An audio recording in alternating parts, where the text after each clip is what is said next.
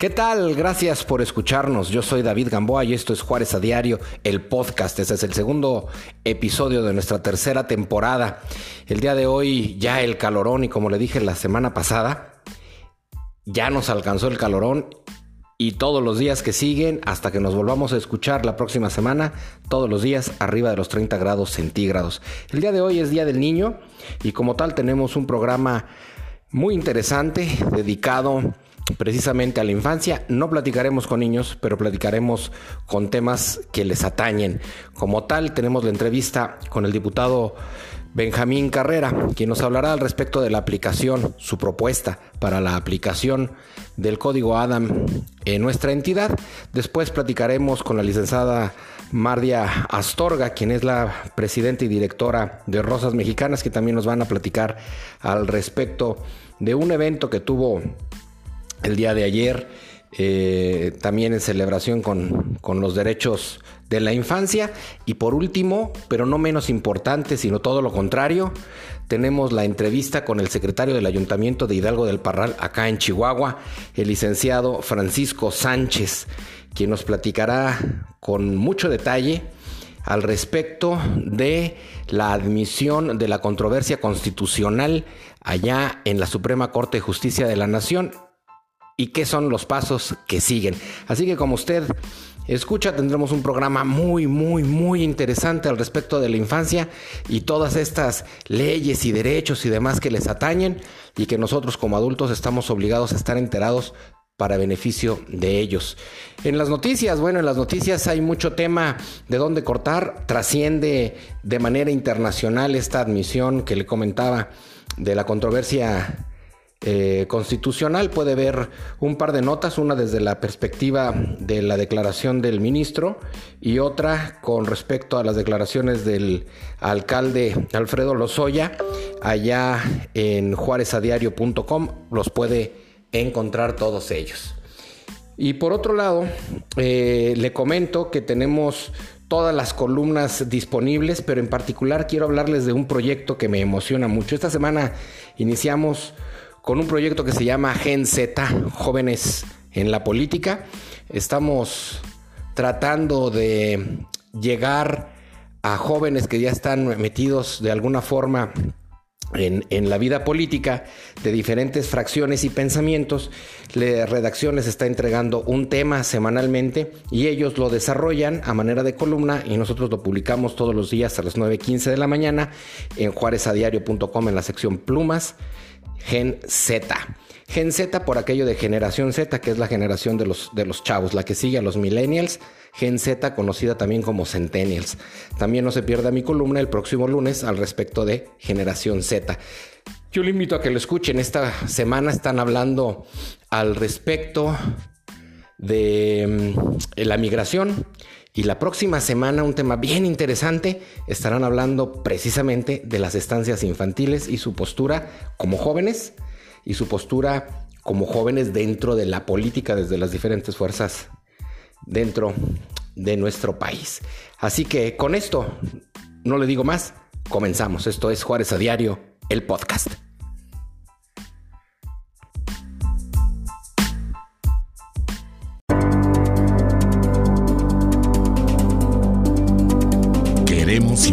Una idea. La idea de hacer lo que soñamos.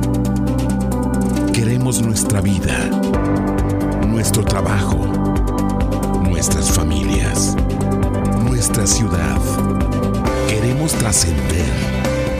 Queremos un Ciudad Juárez mejor y que el mundo sepa que estuvimos aquí para crearlo tenemos dos alternativas. Al sonar el despertador, le pedimos cinco minutos más y volvemos a soñar. O nos levantamos y lo hacemos. Juárez a diario. Comenzamos.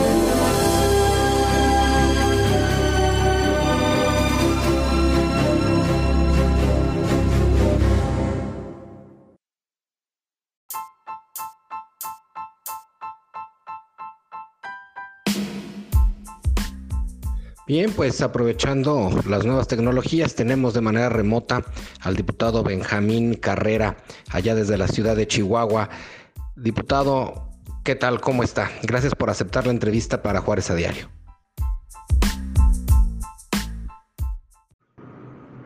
Muy buenas tardes, mi estimado David. Te mando un gran abrazo y te agradezco la invitación a participar en esta entrevista, como bien dices, utilizando estas nuevas tecnologías que nos hacen la vida un poco más sencilla.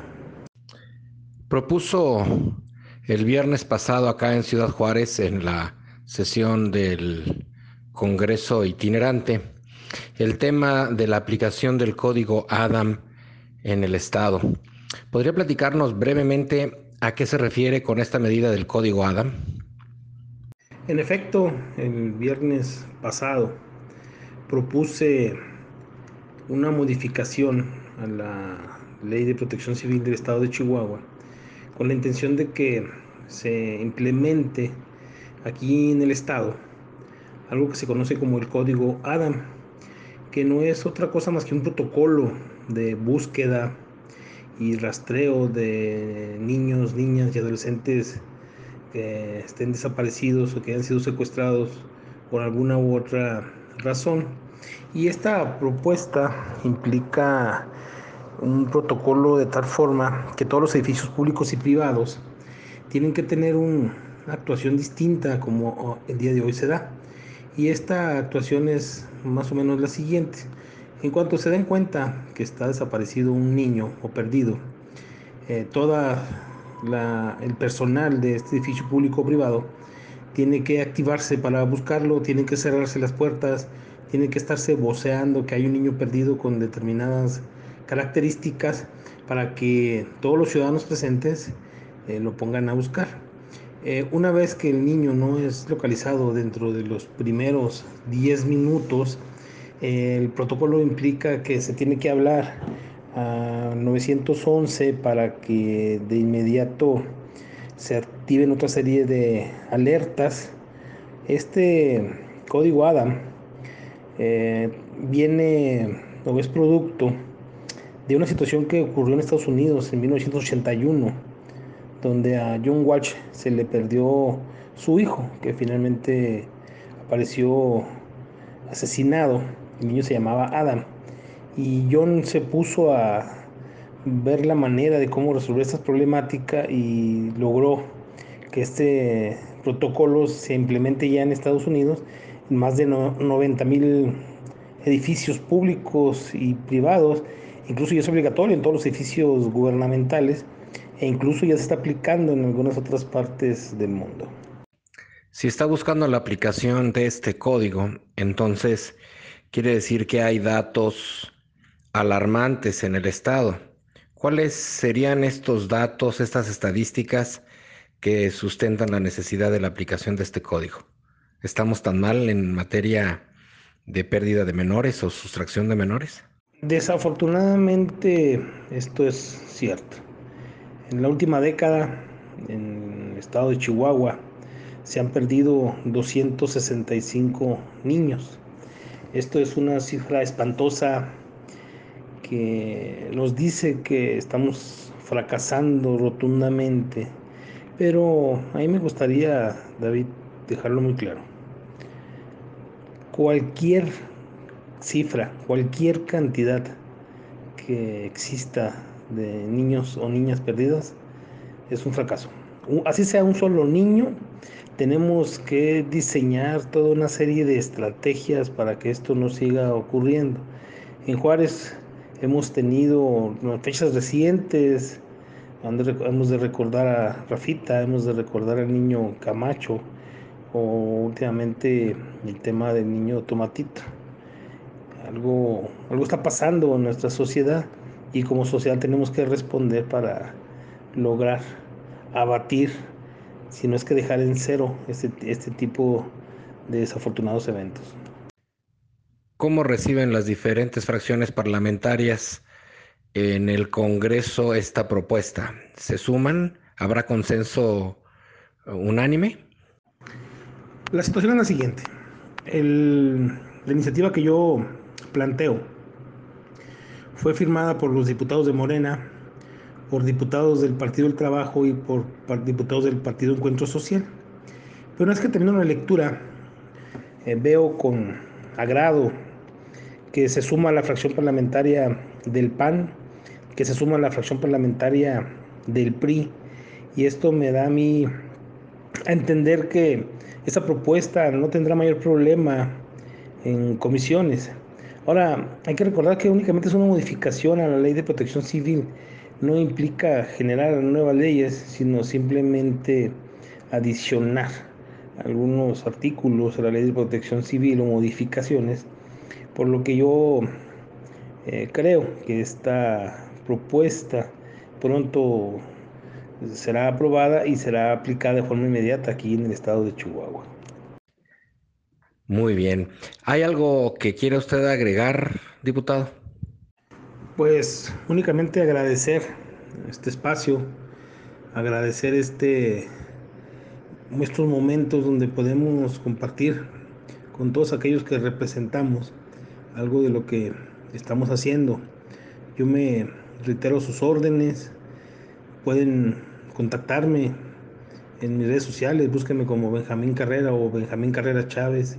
Estoy atento a todas y cada una de las inquietudes de los juarenses y de los chihuahuenses porque estoy convencido que tenemos que hacer las cosas de manera distinta. Tenemos una serie de problemas que tenemos que resolver entre todos.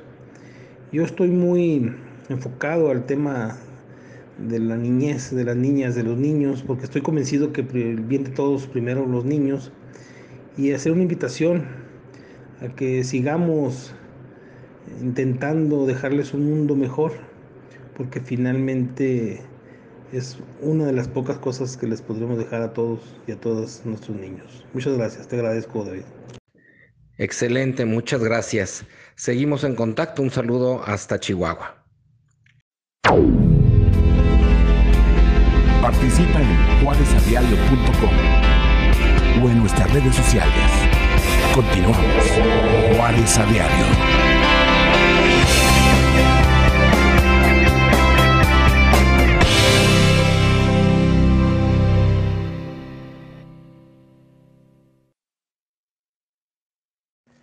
Tenemos del otro lado de la línea a la licenciada Mardia Astorga, quien es la presidenta y directora de Rosas Mexicanas Fincando Esperanzas AC. ¿Cómo está, licenciada? ¿Qué tal, licenciado? Buenas tardes. Así es, eh, Mardia Astorga, la orden. Bien, gracias. Eh, aquí festejando un día muy especial eh, con los niños que puedan estar en nuestras vidas y estén en nuestras vidas. Sabemos que el día de ayer tuvieron la conferencia Rarámuris de Rosas con el apoyo del Club de Fútbol La Tribu de Ciudad Juárez. ¿De qué trató esta conferencia y quién la impartió? Así es, el día de ayer eh, tuvimos la oportunidad de compartir con los pequeños en un evento que gracias a, la tribu, entre otros eh, donadores y voluntarios de, voluntarios de la asociación civil, a, este, a gente de buena fe, a, al grupo Salazar y a otros más quienes hicieron posibles que estos niños estuvieran ahí, hicieron posible esta ocasión. La conferencia se trató sobre los derechos humanos de los niños, sobre la promoción de sus derechos, sobre eh, la instrucción respecto de esos derechos, que, darles a conocer esos derechos, ratificarles la importancia del respeto al prójimo, el respeto a los semejantes, al medio ambiente, etcétera. Entonces, eh, todos estos derechos que, que son los derechos de los niños, consideramos que era una ocasión muy especial para ratificarles la importancia de que ellos los conozcan, los abracen, los hagan suyos, que vivan de acuerdo a esos principios y valores que hacen posible que los derechos sean respetados para otros niños y para con ellos. ¿Por qué? Porque consideramos que si nosotros en nuestra existencia y en nuestro mundo actual es poco probable que se dé el nivel de respeto que desearíamos tener. Tenemos fe en que ellos en generaciones futuras hagan vivencial y compartan lo que ahora escuchan, lo que ahora aprenden, y en ocasiones tan especiales como las del día de ayer con motivo del festejo del Día del Niño, sepan que esos derechos son importantes para una calidad de vida y que tienen derecho, que son seres muy dignos y que merecen todo el amor, todo el cariño, todo el apoyo y que la sociedad, las autoridades y las instituciones estamos obligados para con ellos, que no es una opción, es una obligación y es un deber moral. En ese orden de ideas, ¿qué niños y de qué edades más o menos recibieron esta conferencia? Afortunadamente contamos con la presencia de niños de varias edades, pequeñitos de kinder, de entre 4 o 5 años, eh, pequeñitos relacionados con la primaria, ¿verdad? de la comunidad tarahumara, eh, de diferentes edades, hasta los 12, 14 años.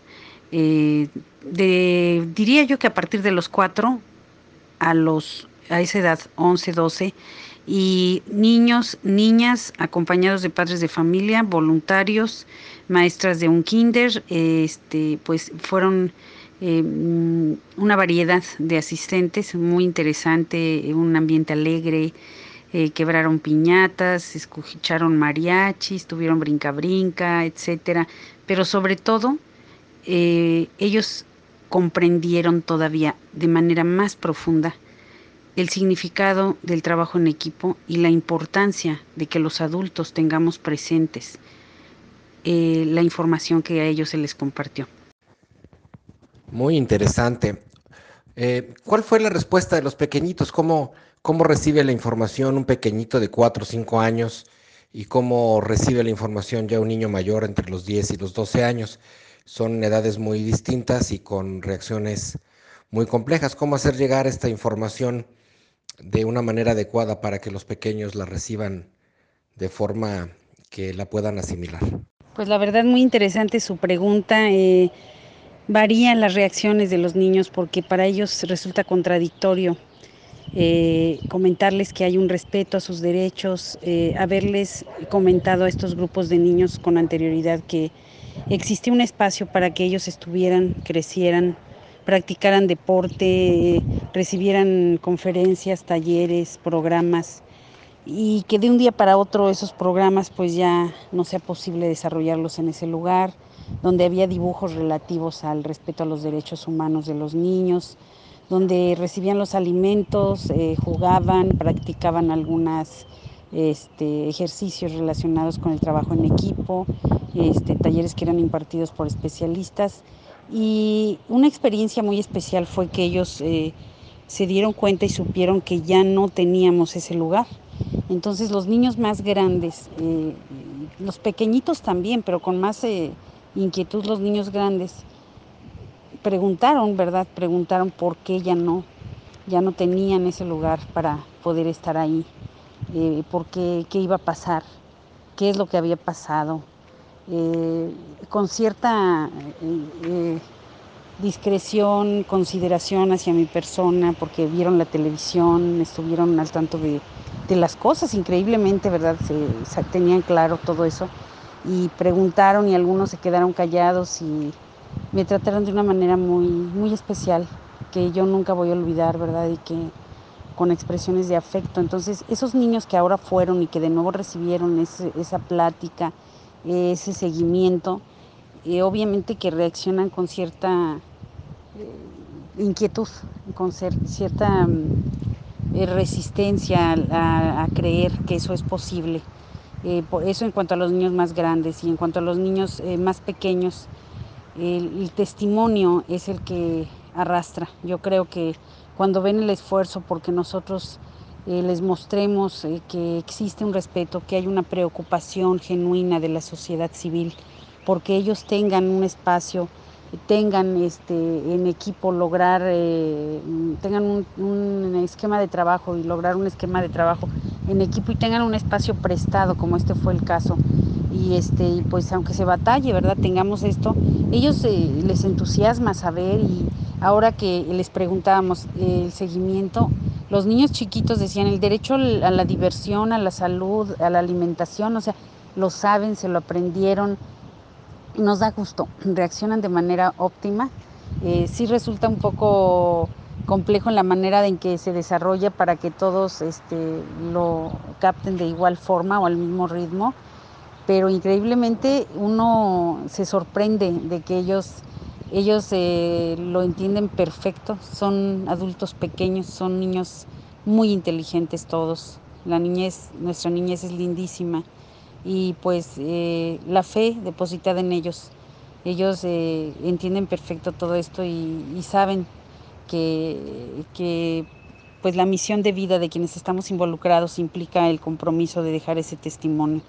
Entonces eh, ellos saben dos cosas, que tiene sus derechos, que Rosas Mexicanas es su espacio, su espacio de formación y que eh, mi nombre es Rosa, no me llamo Mardia, según para los niños chiquitos.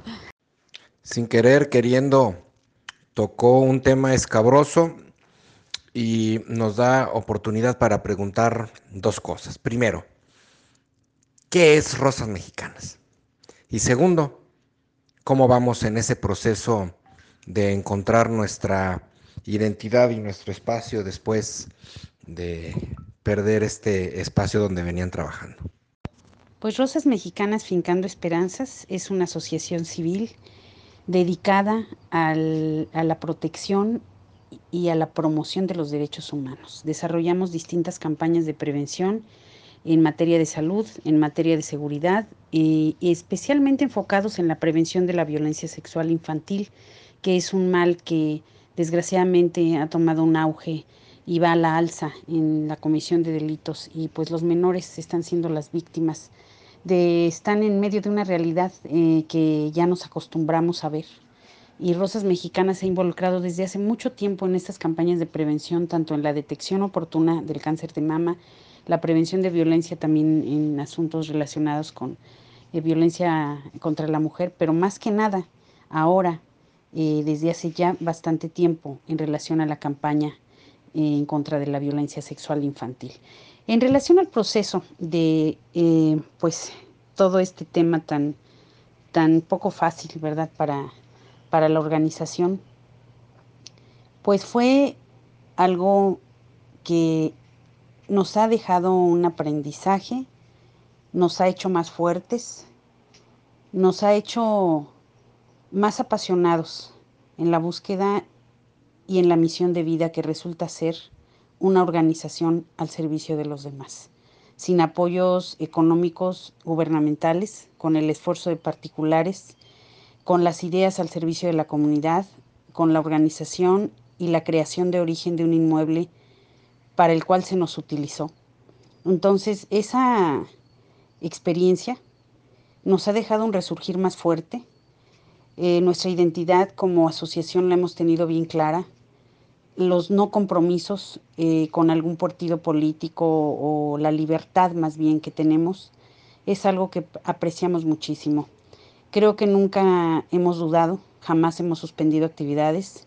Fue una experiencia que nos ha lastimado y nos ha decepcionado como ciudadanos, pero que también nos hace más fuertes y nos hace comprometernos y exigir al presidente municipal y a las autoridades que las resoluciones, que los acuerdos, que los procedimientos sean apegados a la ley y estamos comprometidos a seguir luchando hasta el último momento en pro del restablecimiento de nuestros derechos, de que se diga la verdad. Exhortamos, invitamos y exigimos al presidente municipal y a sus servidores públicos que no mientan, que digan la verdad, que tengan el valor de enfrentar un procedimiento y reconocer que actuaron mal, que actuaron al margen de la ley y que queremos creer que no es por incompetencia o falta de capacidad, porque es todavía peor tener servidores públicos que pues dejen mucho que desear. Sabemos que eh, o fueron demasiado temerarios o fueron demasiado ignorantes y que ahora están siendo o demasiado cínicos o de verdad no tienen idea de lo que es un compromiso con la sociedad y con nuestros niños. ¿Hay un proceso legal en torno a esta situación abierto por parte de Rosas Mexicanas? Si es así, ¿cómo va? En efecto, licenciado, hay un procedimiento en relación a esto.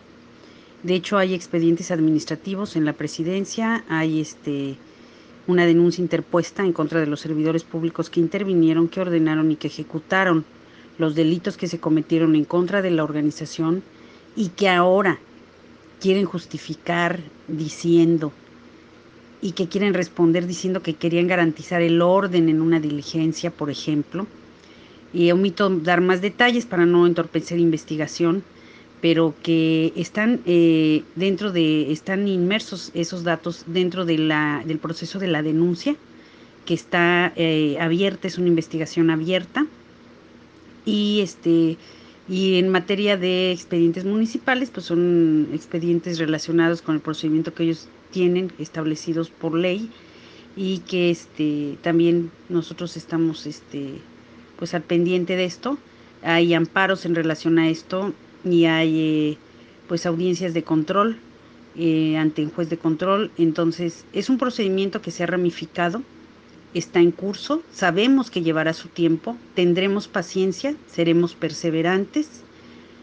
La justicia es algo que merecemos todos y no puede haber impunidad, ni una doble cara, ni una incongruencia, ni un cinismo tan descarado, eh, pretendiendo aparentar que se respetan los derechos, que se entregan premios, que se festeja en un este en un balneario a los niños, cuando no se respetan los derechos de los ciudadanos cuando no se impulsa un esfuerzo genuino eh, como, como ha sido el de la Asociación de Rosas Mexicanas. Eh, existen los procedimientos legales, se seguirán dando, se seguirán dando, se iniciarán nuevos procedimientos, porque nuestro compromiso y el mío personal con esta misión de vida y con los niños que han tenido fe y que han creído en nosotros es pelear por esos derechos y que ellos sepan que existe el valor, la entrega, la misión y la vocación de servirles y de servir en favor de la comunidad con justicia y con el empeño de que se haga justicia en este caso. Muy bien, licenciada, le agradezco el tiempo que nos ha dedicado. Eh, ¿Hay algo que quisiera usted agregar? Muchas gracias, el placer ha sido mío, gracias por este espacio, por esta oportunidad de expresarme a nombre de la organización y claro que sí, y quiero agregar que, eh, pues, eh, que es mi deseo hacer un llamado a la sociedad, a los padres, a los maestros, a todos los ciudadanos, que observemos, que nos apliquemos en la vigilancia, el cumplimiento de los derechos humanos de los niños y que si tenemos eh, conocimiento de algún ilícito, lo denunciemos y que también nos volvamos un ejemplo de la lucha digna en pro de nuestros propios derechos. Defendamos nuestros derechos, los de nuestros niños, y no al silencio, no a la impunidad, no a la violencia. Un abrazo a todos. Justicia para Rosas Mexicanas. Bien, pues no me queda más que agradecer su tiempo nuevamente y estamos en contacto. Hasta luego, licenciada. Un placer. Participa en juarezadiario.com o en nuestras redes sociales. Continuamos. Juárez a diario.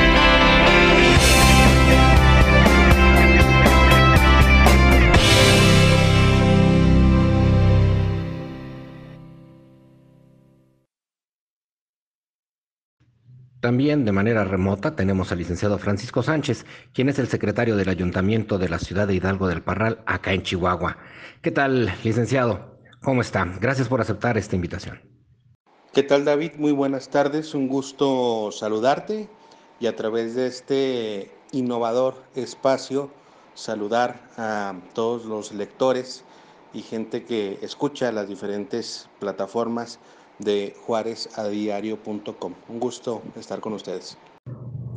La pregunta obligada es al respecto de la admisión de la controversia constitucional allá en la Suprema Corte de Justicia de la Nación, primero, y segundo, al rechazo de la suspensión del acto reclamado que este ministro publica el mismo día de su aceptación. ¿Qué significa ello y qué es lo que nos quiere decir la Suprema Corte con este dictamen? En principio te, te diría que la controversia constitucional fue presentada el día 13 de febrero. Esta controversia que el gobierno de Parral, por iniciativa del alcalde Lozoya Incoa, es justamente por la reducción presupuestal de 4 mil a 2.200 millones de pesos en el presupuesto de egresos de la Federación 2019, es decir, hay una reducción del programa de prácticamente un 50%. Esa reducción fue la motivación inicial para la presentación de la controversia.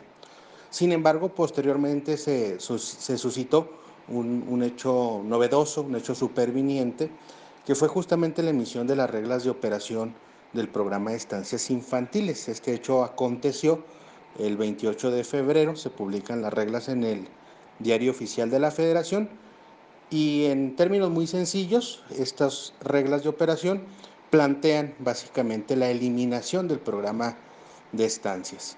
En este orden nosotros consideramos que el gobierno federal no se encuentra constitucionalmente facultado para alterar de manera unilateral alguna de las partidas presupuestales contempladas en el presupuesto de egresos de la federación. Esto es un quebrantamiento claro, evidente, al principio de la división de poderes. Sin embargo, sus efectos nocivos se expanden a la afectación también eh, de la cláusula federal, es decir, la afectación no es solo respecto del Ejecutivo Federal con el Congreso de la Unión, sino que también afecta a los municipios del país. En el caso del municipio de, en el caso del municipio de Parral, la afectación subyace en razón de que emitimos un programa emergente para que las estancias infantiles pudieran seguir funcionando. Básicamente este programa emergente lo que contempla es disponer de recursos municipales para garantizar el funcionamiento de las estancias y de esta manera poder salvaguardar el interés superior del menor. En este sentido, el municipio de, Parral sufre reciente en su vertiente presupuestal los efectos nocivos de esta decisión del gobierno federal y por tanto presentamos esta ampliación.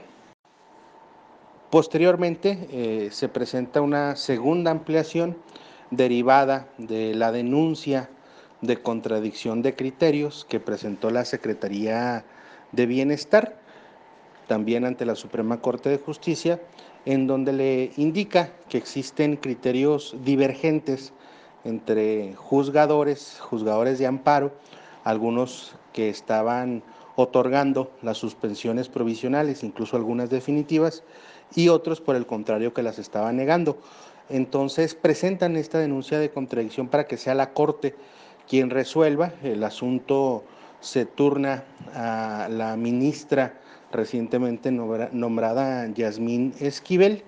Y bueno, también derivado de, ese hecho superviniente, presentamos una segunda ampliación haciendo patente que la única vía que se presenta ya para el programa de estancias infantiles es justamente la controversia constitucional, ya que la denuncia de contradicción lo que hace en los hechos es suspender las suspensiones, es decir, quedan pausadas las ejecuciones de estas eh, suspensiones en razón de que ahora se tendrá que esperar a lo que resuelva la Corte.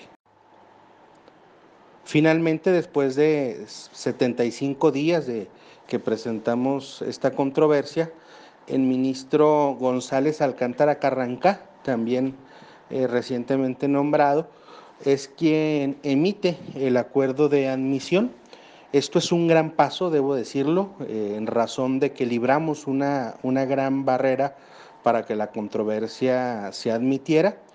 En este acuerdo insta, obliga al gobierno federal, al Congreso de la Unión, a proporcionar todos los elementos con los que cuente para poder desahogar este, este tema, esta controversia constitucional y también eh, otorga la posibilidad de que ahora sea el Pleno de la Suprema Corte de Justicia de la Nación quien resuelva en definitiva el tema de las estancias infantiles. Respecto de la suspensión, eh, efectivamente no concede la suspensión provisional. Nosotros encontramos una argumentación deficiente por parte del señor ministro, lo digo de manera muy respetuosa. Sin embargo, el ministro se circunscribe solamente al primer al primer escrito de controversia que presentamos. Como referí, se presentaron dos ampliaciones altamente relevantes en el curso de esta controversia y al resolver la suspensión el ministro se limita a analizar el primero de estos escritos. ¿Cuáles son los, las consecuencias de esta eh, falta de exhaustividad en su pronunciamiento? Bueno, que adolece justamente de un razonamiento adminiculado. Eh, los efectos de no otorgar la suspensión pues son altamente nocivos. Se deja en estado de indefensión prácticamente a 330 mil niños en todo el país las madres trabajadoras que en este momento están sufriendo porque las estancias infantiles están cerrando. Y bueno, de esta manera creemos que es necesario impugnar esta mala decisión del ministro instructor. La ley prevé un recurso legal, estaremos presentándolo ante el presidente de la Suprema Corte de Justicia de la Nación con la finalidad de que sea un ministro, distinto el que ahora esperamos evalúe, valore la controversia constitucional y las dos ampliaciones presentadas para poder conceder la suspensión. Por otro lado, estamos eh, ya en pláticas, el alcalde de Lozoya ha tenido acercamientos con legisladores federales para que el Congreso de la Unión eh, solicite la solución, la resolución prioritaria de este asunto. Eh, el tema por la envergadura que tiene, por los efectos nocivos que ha generado, por el gran impacto social que ha tenido esta medida, requiere una atención inmediata, urgente, prioritaria y por ello también el Congreso de la Unión esperemos se sume a esta solicitud para que la Corte resuelva en breve esta controversia constitucional. Por último, licenciado, ¿qué sigue en este asunto? ¿Esta resolución es final o tan solo es un escalón en la estrategia legal que habrá de continuar?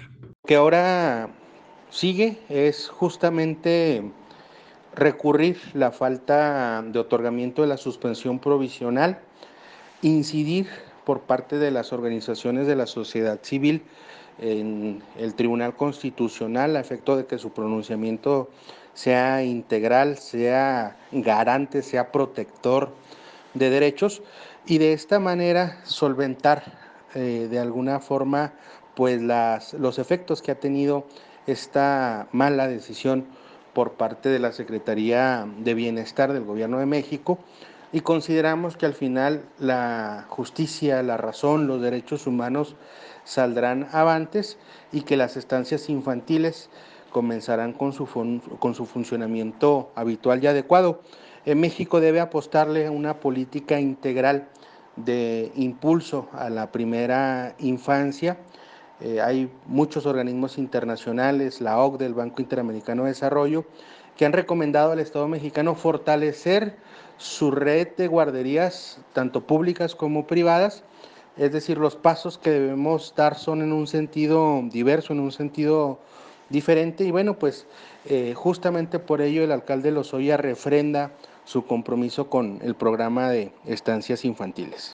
¿Hay algo más que usted quiera agregar? Agradecemos este espacio y, bueno, pues ha sido un gusto el entablar esta, esta interesante comunicación. Excelente, muchas gracias. Seguimos en contacto. Recibe usted un saludo y un abrazo muy fuerte hasta allá, en Parral.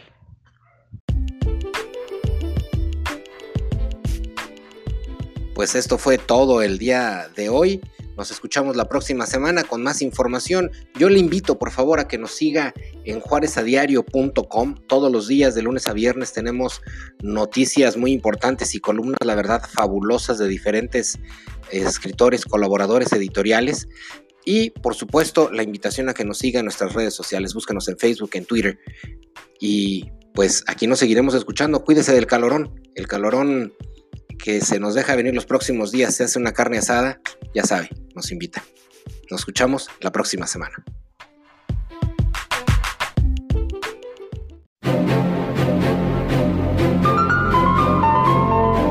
Tenemos la oportunidad de crear la ciudad que queremos, de la que estamos orgullosos.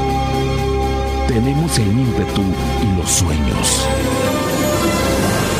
Hagámoslo Juárez a diario. Juárez a diario. Conducción y producción ejecutiva. David Gamboa García. Todos los derechos reservados.